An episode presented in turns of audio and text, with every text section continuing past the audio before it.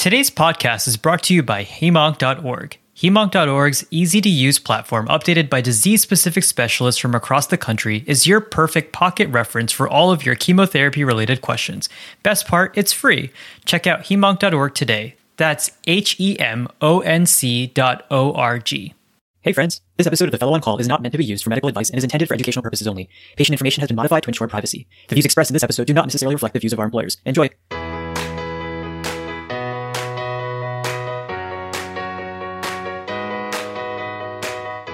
Welcome to another episode of the Fellow on Call, the HEMONC podcast. We're coming at you from Merlot University Medical Center. I'm Ronak. I'm Vivek. And I'm Dan. And in today's episode, we're continuing on our breast cancer journey, this time moving on to triple negative breast cancer. And this will round out our early stage breast cancer discussion. So I would consider that a milestone, guys. Yeah, this is a big deal. I mean, we have gone through a lot of data learned a lot through this, and, and really, I hope our listeners are taking away as much as we are out of this whole discussion.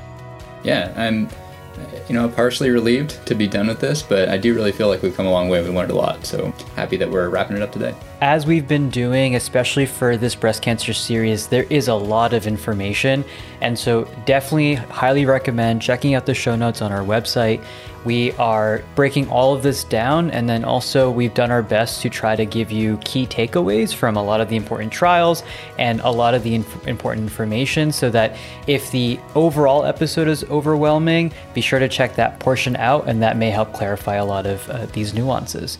So, guys, without further ado, let's go ahead and roll that show. All right, guys, how are we feeling today? Doing really good. It's actually been quite a while since we've recorded, so I think listeners temporally, this is all recorded at random times. But we had that whole series where we worked with our friends, the two Onc Docs, doing the ASCO updates to Paging Hemonc series, which was a whole lot of fun. Check that out if you haven't. But I'm glad to be back doing our regular thing. Have you guys been watching anything weird on television?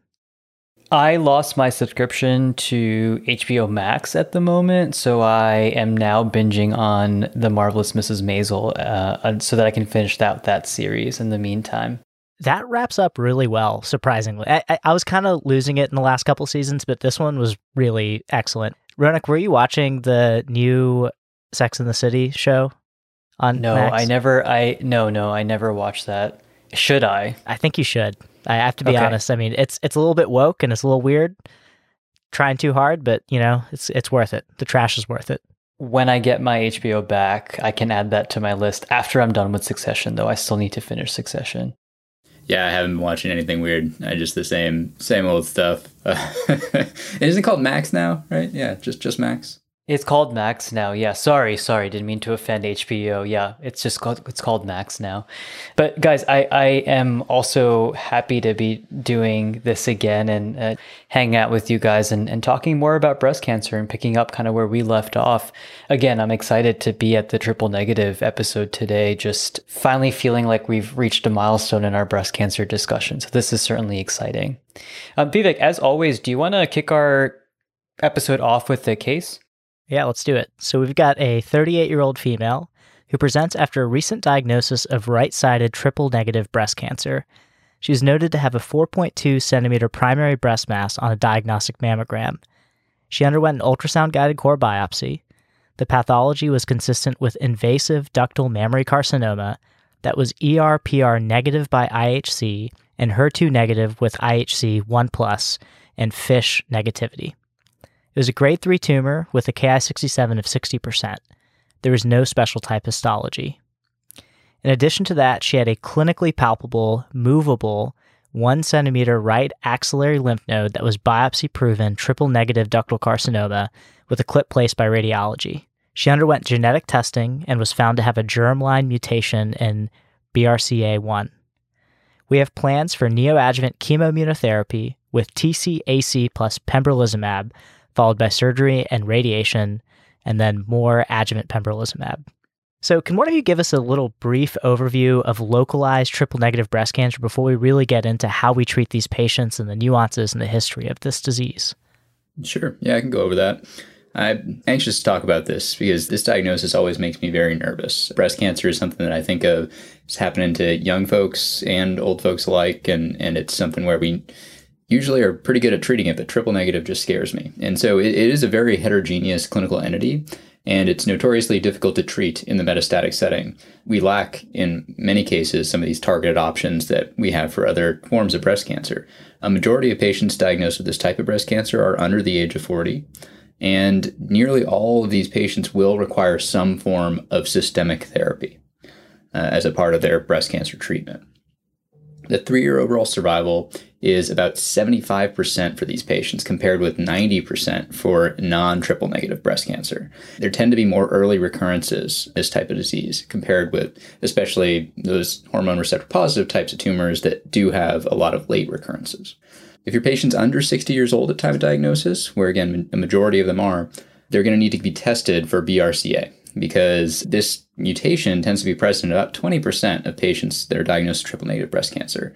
Pathologic CR rates, we are able to get pretty high in triple negative breast cancer when we give neoadjuvant systemic therapy, uh, somewhere around the neighborhood of 60%. But we also know that patients that do have residual disease on their pathology tend to do worse in the long term compared with other forms of breast cancer. This will become more relevant as we start to incorporate strategies for changing therapy after surgery for folks that do have residual disease, like we did with in the HER2 positive episode with our TDM1, the drug antibody conjugate. So be sure to go back and check that episode out if you're uh, you have questions about that. Yeah, that's sort of the big overview of some of the big points for triple negative breast cancer. Yeah, Dan. And I think the hardest thing for me is one of my first patients at the VA, where you rarely see women with breast cancer just based on the patient population. I had a young 38 year old who had triple negative breast cancer. And it's it's really hard when you get one of these patients and it's really important to understand the basics, the natural history, and it really helps us also understand how we're going to treat these patients. So Ronak, I think it's a good idea to review exactly what triple negative breast cancer means from a pathologic perspective and I think we should also talk about if there's any molecular classification that we use for these patients, like we've talked about a lot for that hormone receptor positive setting. Yeah, Vivek, I completely agree with you. And, and this will also hopefully remind our listeners about the importance of looking at that pathology report and making sure that you're interpreting all this information for yourself. So when we talk about triple negative, remember the first part of that is we're looking at those ER and PR receptors. We're looking at whether or not there is expression based on IHC. So ERPR negative means that less than 1% of the cells are expressing these receptors on when assessed by IHC. And then HER2 negative means that they're IHC 0 to 1 or IHC 2 plus, and then they have a negative FISH testing. And so remember that you can refer back to our prior episodes on HER2 for a discussion about that. But remember the mnemonic 246, which is what we also discuss in our vocabulary episode. So be sure to go back and check those out in our prior episodes. You know, there was earlier work trying to understand a molecular classification in triple negative breast cancer. And really the hope here was to try to identify patients who are most likely to achieve a pathologic CR to neoadjuvant therapy and an attempt to identify targeted therapeutic options. So in 2016, there was an analysis that, that identified four molecular classifications of triple negative breast cancer, but these are not really used to inform current practice. And the bottom line from numerous studies was that not only do the individual cancer cell molecular profiles matter, but more importantly, the additional contribution of the tumor microenvironment is also at play here. And so ultimately, what this suggests is that it makes it really difficult to find a magic bullet like we did for HER2 positive disease or hormone receptor positive disease because of the heterogeneity of this disease. Yeah, exactly. And and when we look at some of those studies that did some of this genomic sequencing, when we look at the tumor microenvironment, we know there's a lot at play. And we know that some of these triple negative breast cancers have high tumor infiltrating lymphocytes. Some of them might express some high levels of PD L one but not all. And this led us to eventually trying this immunotherapy for these patients, which we'll get to. Okay, so we have this patient. She's got a four centimeter mass and uh, that movable axillary lymph node that we know is involved by proving it on biopsy. And we also know that in oncology world, patients with lymph node involvement will need chemotherapy or some form of systemic therapy.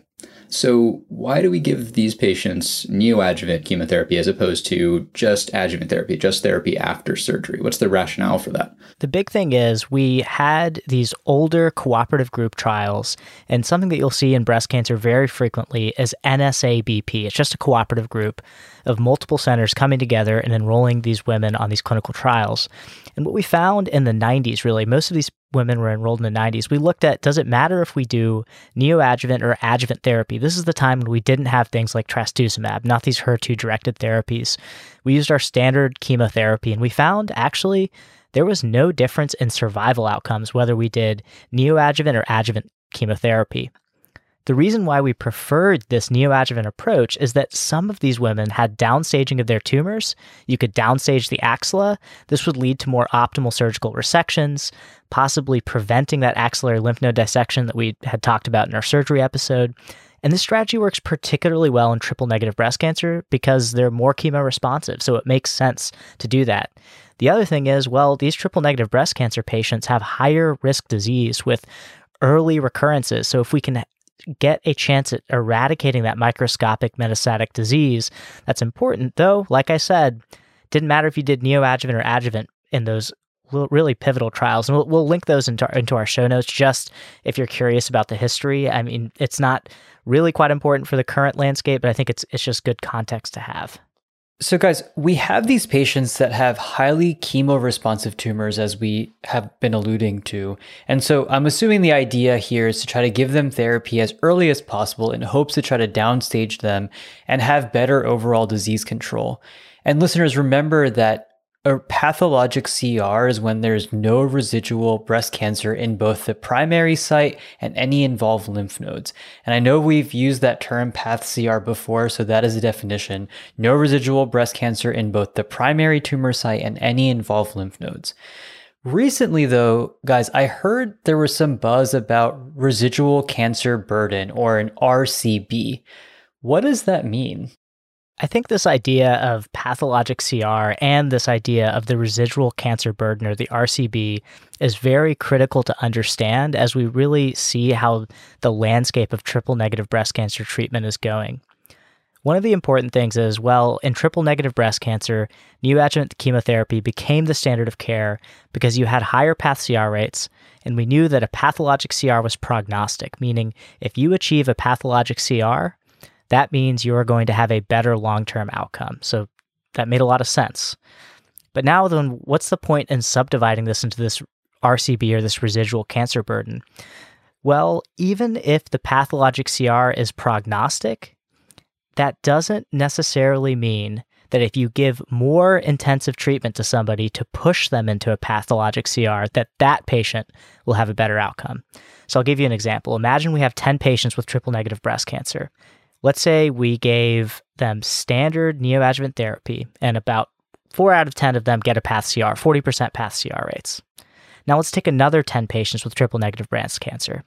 We gave them a new fancy neoadjuvant therapy, and we got them up to 60% pathologic CR. But when you then looked at the overall survival between these 20 patients, you found that the two arms at five years had the same overall survival. So you wonder to yourself, how could that be if we had more patients getting that path CR? The reason is, well, in in both cases, we had those four patients who were going to achieve path CR. They had good prognosis. Now we intensified therapy and pushed two more into the path CR group. But what ended up happening is they had inherently bad biology. They had a tough cancer. So even though we push them to no visible residual disease with our eyeballs, pathologist is looking at the sample nothing left with our eyeballs, that doesn't mean there's not residual cancer left over that will then relapse still. And that is why people will talk about it's prognostic, but it's not a validated trial level surrogate. I recommend any fellow, and we're going to have episodes on our on our podcast about trial level surrogacy, to just Google it and read some of the papers, and we'll link some in our show notes. It's very insightful, and it'll really give you a better understanding about this concept. But to get back to this residual cancer burden, so now we know that, okay, it's not just a simple binary measure either, right? Path CR versus no path CR. If you don't get path CR, all of them are going to do poorly. That doesn't make a lot of sense. What if you only had very residual amount of cancer cells left? Is that different than more burden of cancer cells? We ha- developed this standardized system and we have four categories residual cancer burden RCB 0, which is a path CR, RCB 1, which means minimal residual disease, and RCB 2 and RCB 3. In general, think of RCB 0 and 1 as very favorable, and RCB 2 and 3 meaning I have more residual disease and in general have less favorable long term outcomes. And there's multiple trials that have shown this, and we're going to link those to our show notes. And my understanding of this is that it's not quite ready for prime time right now, but that we're we're looking into it. We're we're looking to see if it ultimately makes sense to divide patients in these groups. And honestly, I think it will based on some of the prognostic data we already have. That makes a lot of sense. And so essentially what you guys are saying, and this is just me clarifying, is that we still know that our triple negative patients are in general more chemo responsive. And we understand that a better tumor response is certainly prognostic. But we certainly do want to continue to achieve optimal surgical resection and downstage our patients. So that is why we're giving them neoadjuvant therapy. Is there a time when we don't give neoadjuvant therapy though? Yeah, where I mean we're always trying to look and see on which patients we can de-escalate and not not expose them to as much therapy. And remember to, to, go back to that vocab episode if you haven't listened to it in a while. But this is another time when, when we can kind of keep that dollar bill mnemonic in mind because, you know, obviously if you have nodal disease, that's you're getting neoadjuvant chemotherapy. That's predetermined. But if you don't have nodal disease, then we want to look at what the T stage is. And that's where these dollar bills come in remember that we have the $1, $2, and $5 bills, right? So for one centimeter, that's looking at T1C, two centimeters, it's T2, and five centimeters or more, T3. So with this mnemonic in mind, if you have less than $2 and no nodes, then you can proceed to surgery first and plan for adjuvant chemotherapy. And remember, we discussed the concept of trying to de escalate and, and move away from using an anthracycline with the ABC trial a couple of weeks ago. In this situation, this is one of those scenarios where it's appropriate to omit that anthracycline and just give adjuvant chemotherapy with less intensive TC for four cycles. So, if you see a stage two or a three in a breast cancer trials, what they're referring to is that the tumor is in fact greater than two centimeters or has node positivity. Those patients we do have to unfortunately move for more intensive therapy. But stage one, below $2, no nodes, that's when we can do this TC times four. Do either of you have trouble remembering the nuances of all of these chemotherapy regimens? You know, Ronak, I don't have that problem. And you know why? It's not because I know everything, but it's because of hemonc.org. And anytime I see a new patient that I'm about to start chemotherapy, I go to this website. It's free, easy to use, evidence based. It's my go to anytime I start my patients because it gives me the dosing schedule and all of the up to date information. Yeah, I'm a big fan too. I used it today in clinic, in fact. Not only do they break down the regimens by disease subtype, but they also provide links to those original articles that led to the approval of the therapies listed. Since these pages are updated constantly by disease specific experts, you'll always be up to date on the latest regimens and dosing schedules. It's a great supplement to our Fellow on Call website. Learn more about hemonc.org by visiting their website. That's H E M O N C dot O R G. So our patient had a four centimeter tumor and a lymph node, right? So she's unfortunately not in this category where we can spare her neoadjuvant therapy. And we mentioned that nowadays, at least as of the recording of this episode, who knows what it'll be a few months from now, but she's going to get TCAC and pembrolizumab. But previously, you know, we talked about dose dense ACT or DDACT. So let's start just with that regimen as though that was the standard of care still, and that's what we were going to give her. Talk a little bit about sort of what the evidence was behind that, how that came about. So, Dan, the optimal chemotherapy backbone for triple negative breast cancer is still up for debate. At least that's my understanding. And listeners, remember, just please check out our show notes. We'll put all this in detail and we'll also have the references. But with that in mind, let's first talk about that dose dense ACT that Dan just mentioned. And remember that here we're talking about doxorubicin and cyclophosphamide followed by Taxol. There was a pivotal trial done by that CALGB group that we've also heard of before. Remember, they're another cooperative group. And this trial was done in 2003. And they had showed that dose dense AC was better than standard dosing, which at that time was given every two weeks with GCSF as opposed to every three weeks, with approximately a 7% improvement in that disease free survival.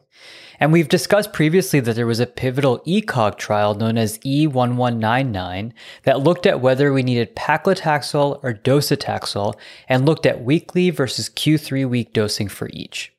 And here's what we found in these studies. Number one, we found that weekly Taxol is better than Taxol given every three weeks.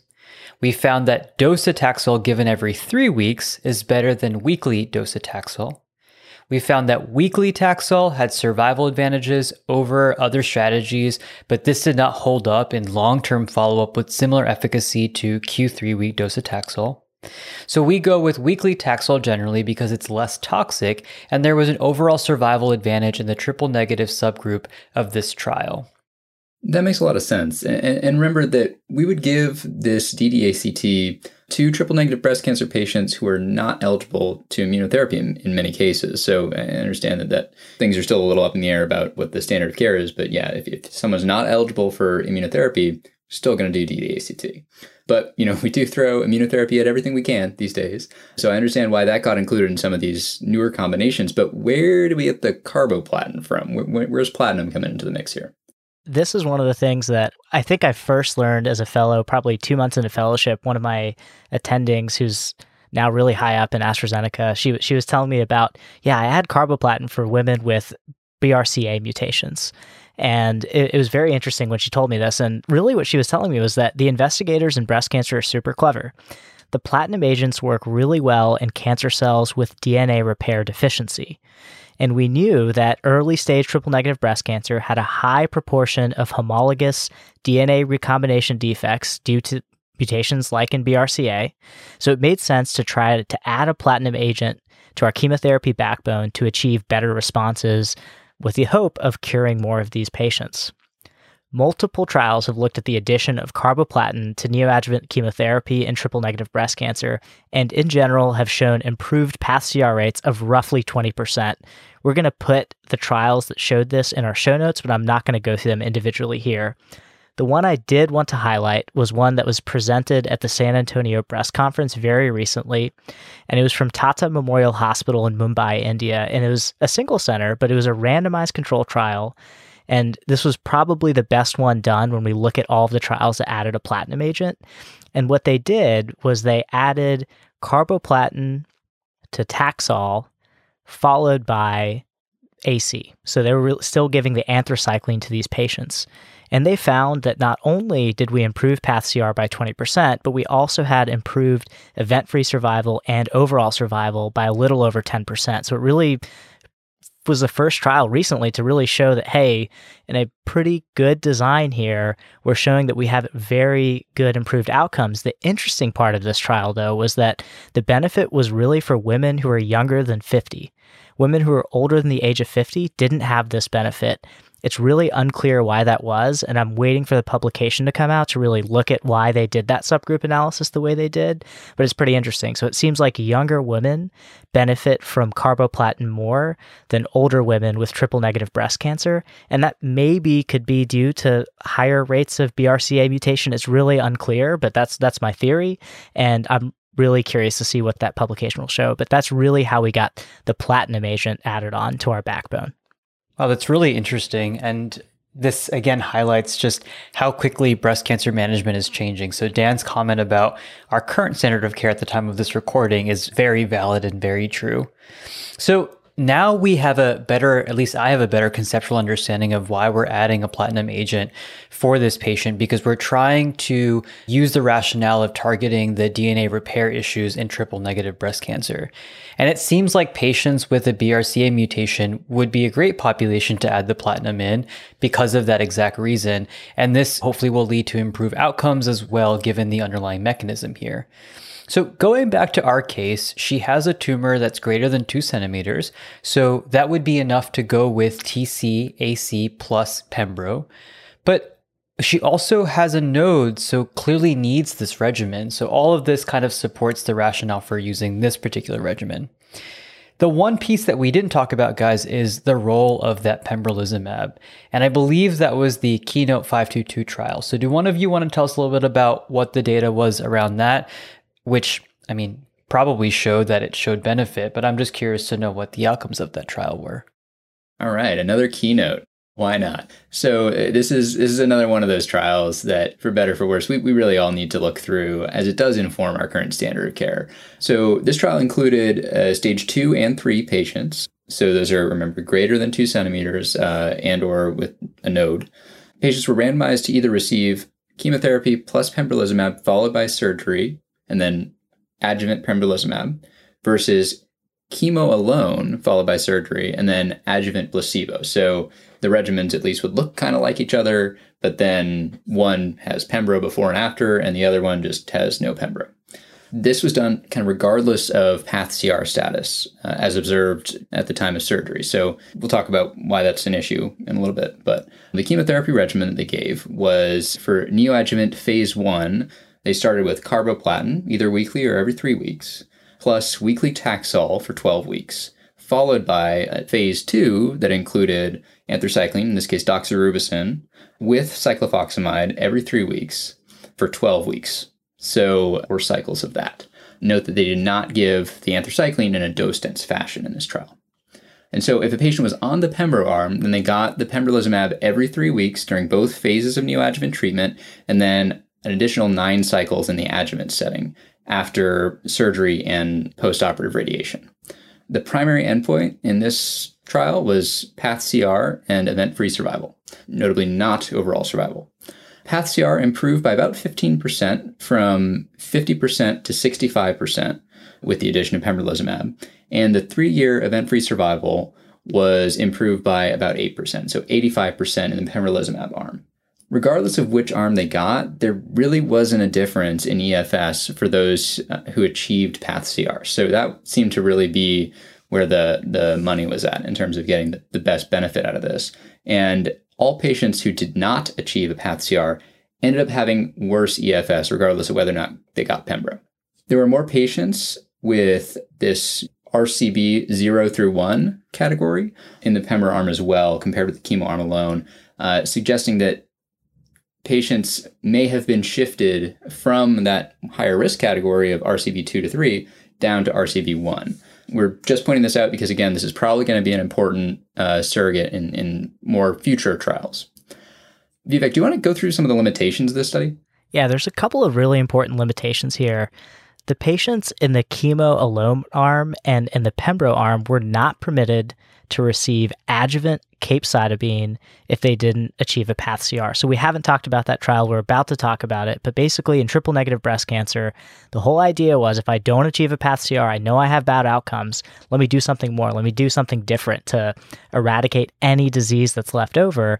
And these patients weren't able to get capecitabine. It wasn't allowed. And so that really affects both the progression free survival and the overall survival benefit in this randomized trial, right? Because we knew that it already improved outcomes and they didn't get it when they should have. So hard to know what capecitabine would change, but I imagine there would be some change here. The other thing is all patients got adjuvant pembrolizumab for nine cycles, after they completed surgery and radiation. And that just seems like a lot of pembrolizumab for those who achieved a path CR. And there's no really good rationale for why that was done. There's some talk that maybe the immune system was primed and ready to take care of any microscopic disease that was left over. But again, this leads to a lot of things time toxicity for the patient. They're having to come in for pembrolizumab and get stuck, financial toxicity for the patient.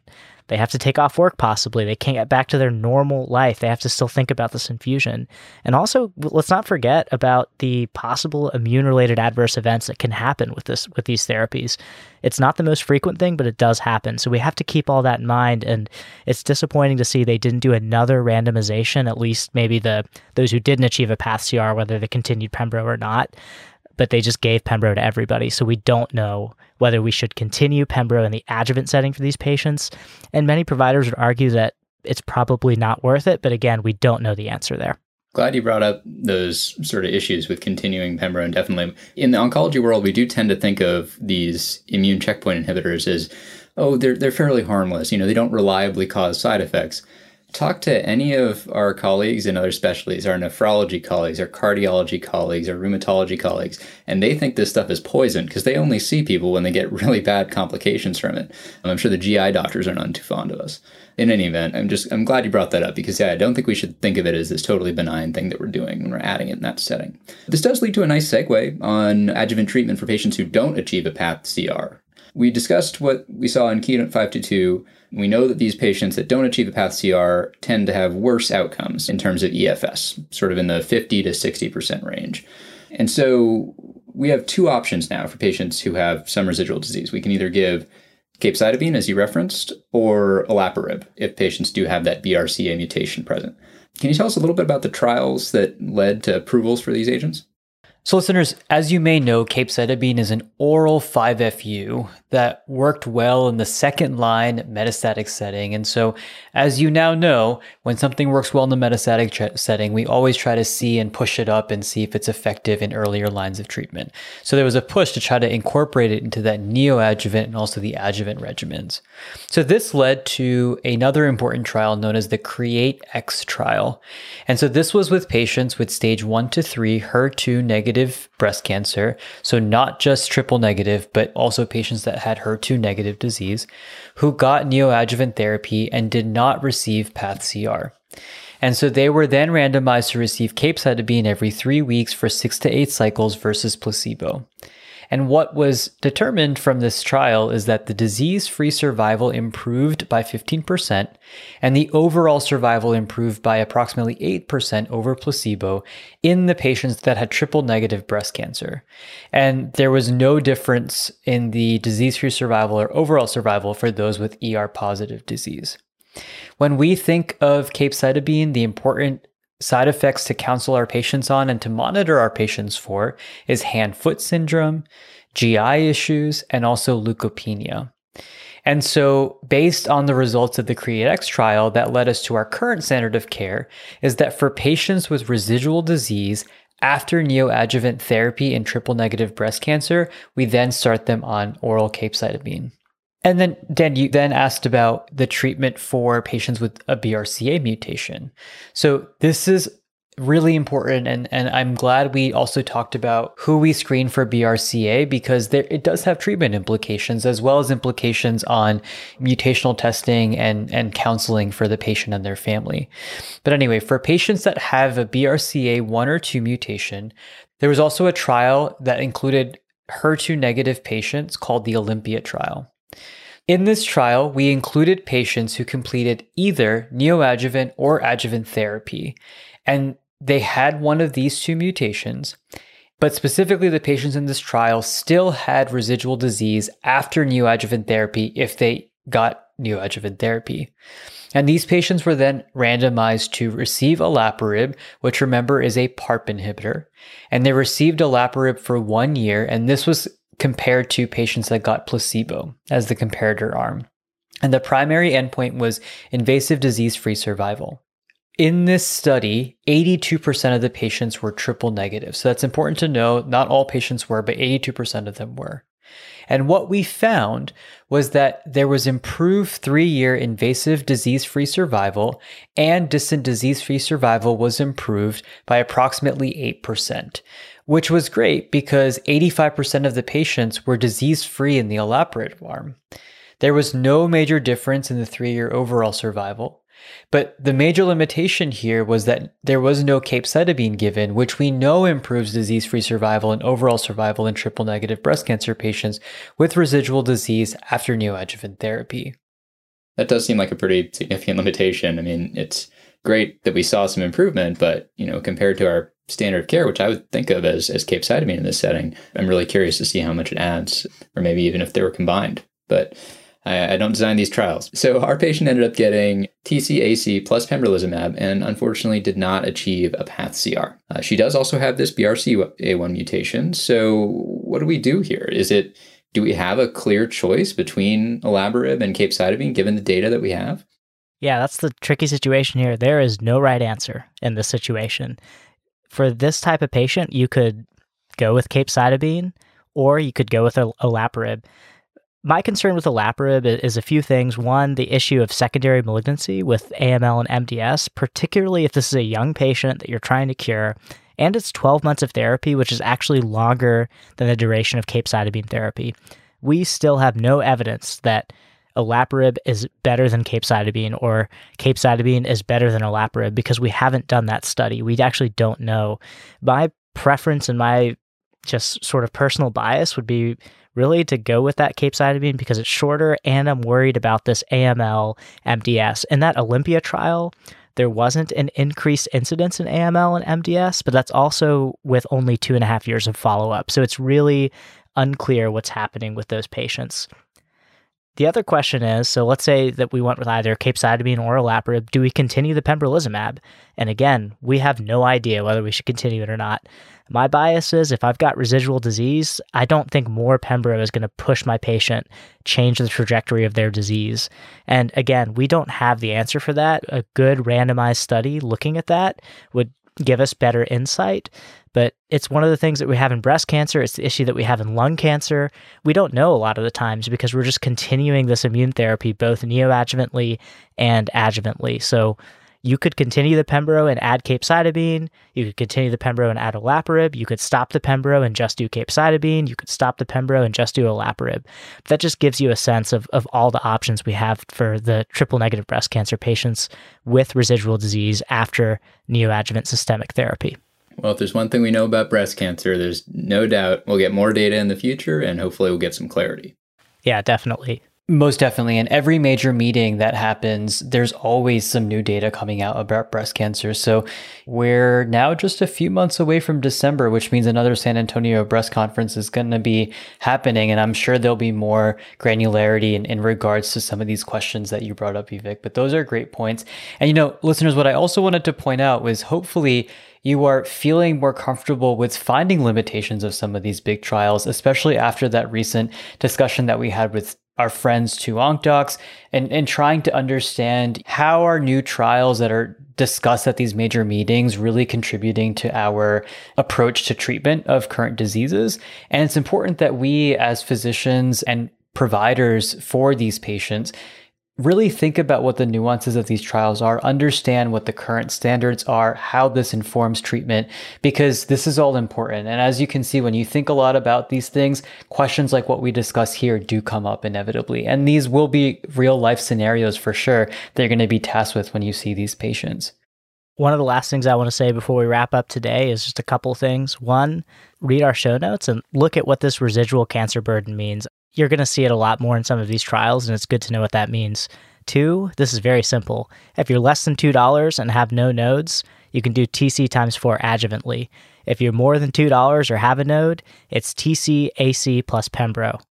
If there's residual disease, go ahead and add capecitabine. If there's residual disease and you have a BRCA mutation, you can add a olaparib, and that's it. It's not all that overly complicated. We went through a lot of data. It's good to know how all of this came about, but that's the simple algorithm. Thanks for bringing it home, Vivek. I appreciate that. All right, guys. Well, I think that wraps up another fantastic episode of the Fellow on Call. So until next time, we'll see you all later. See you later. Peace.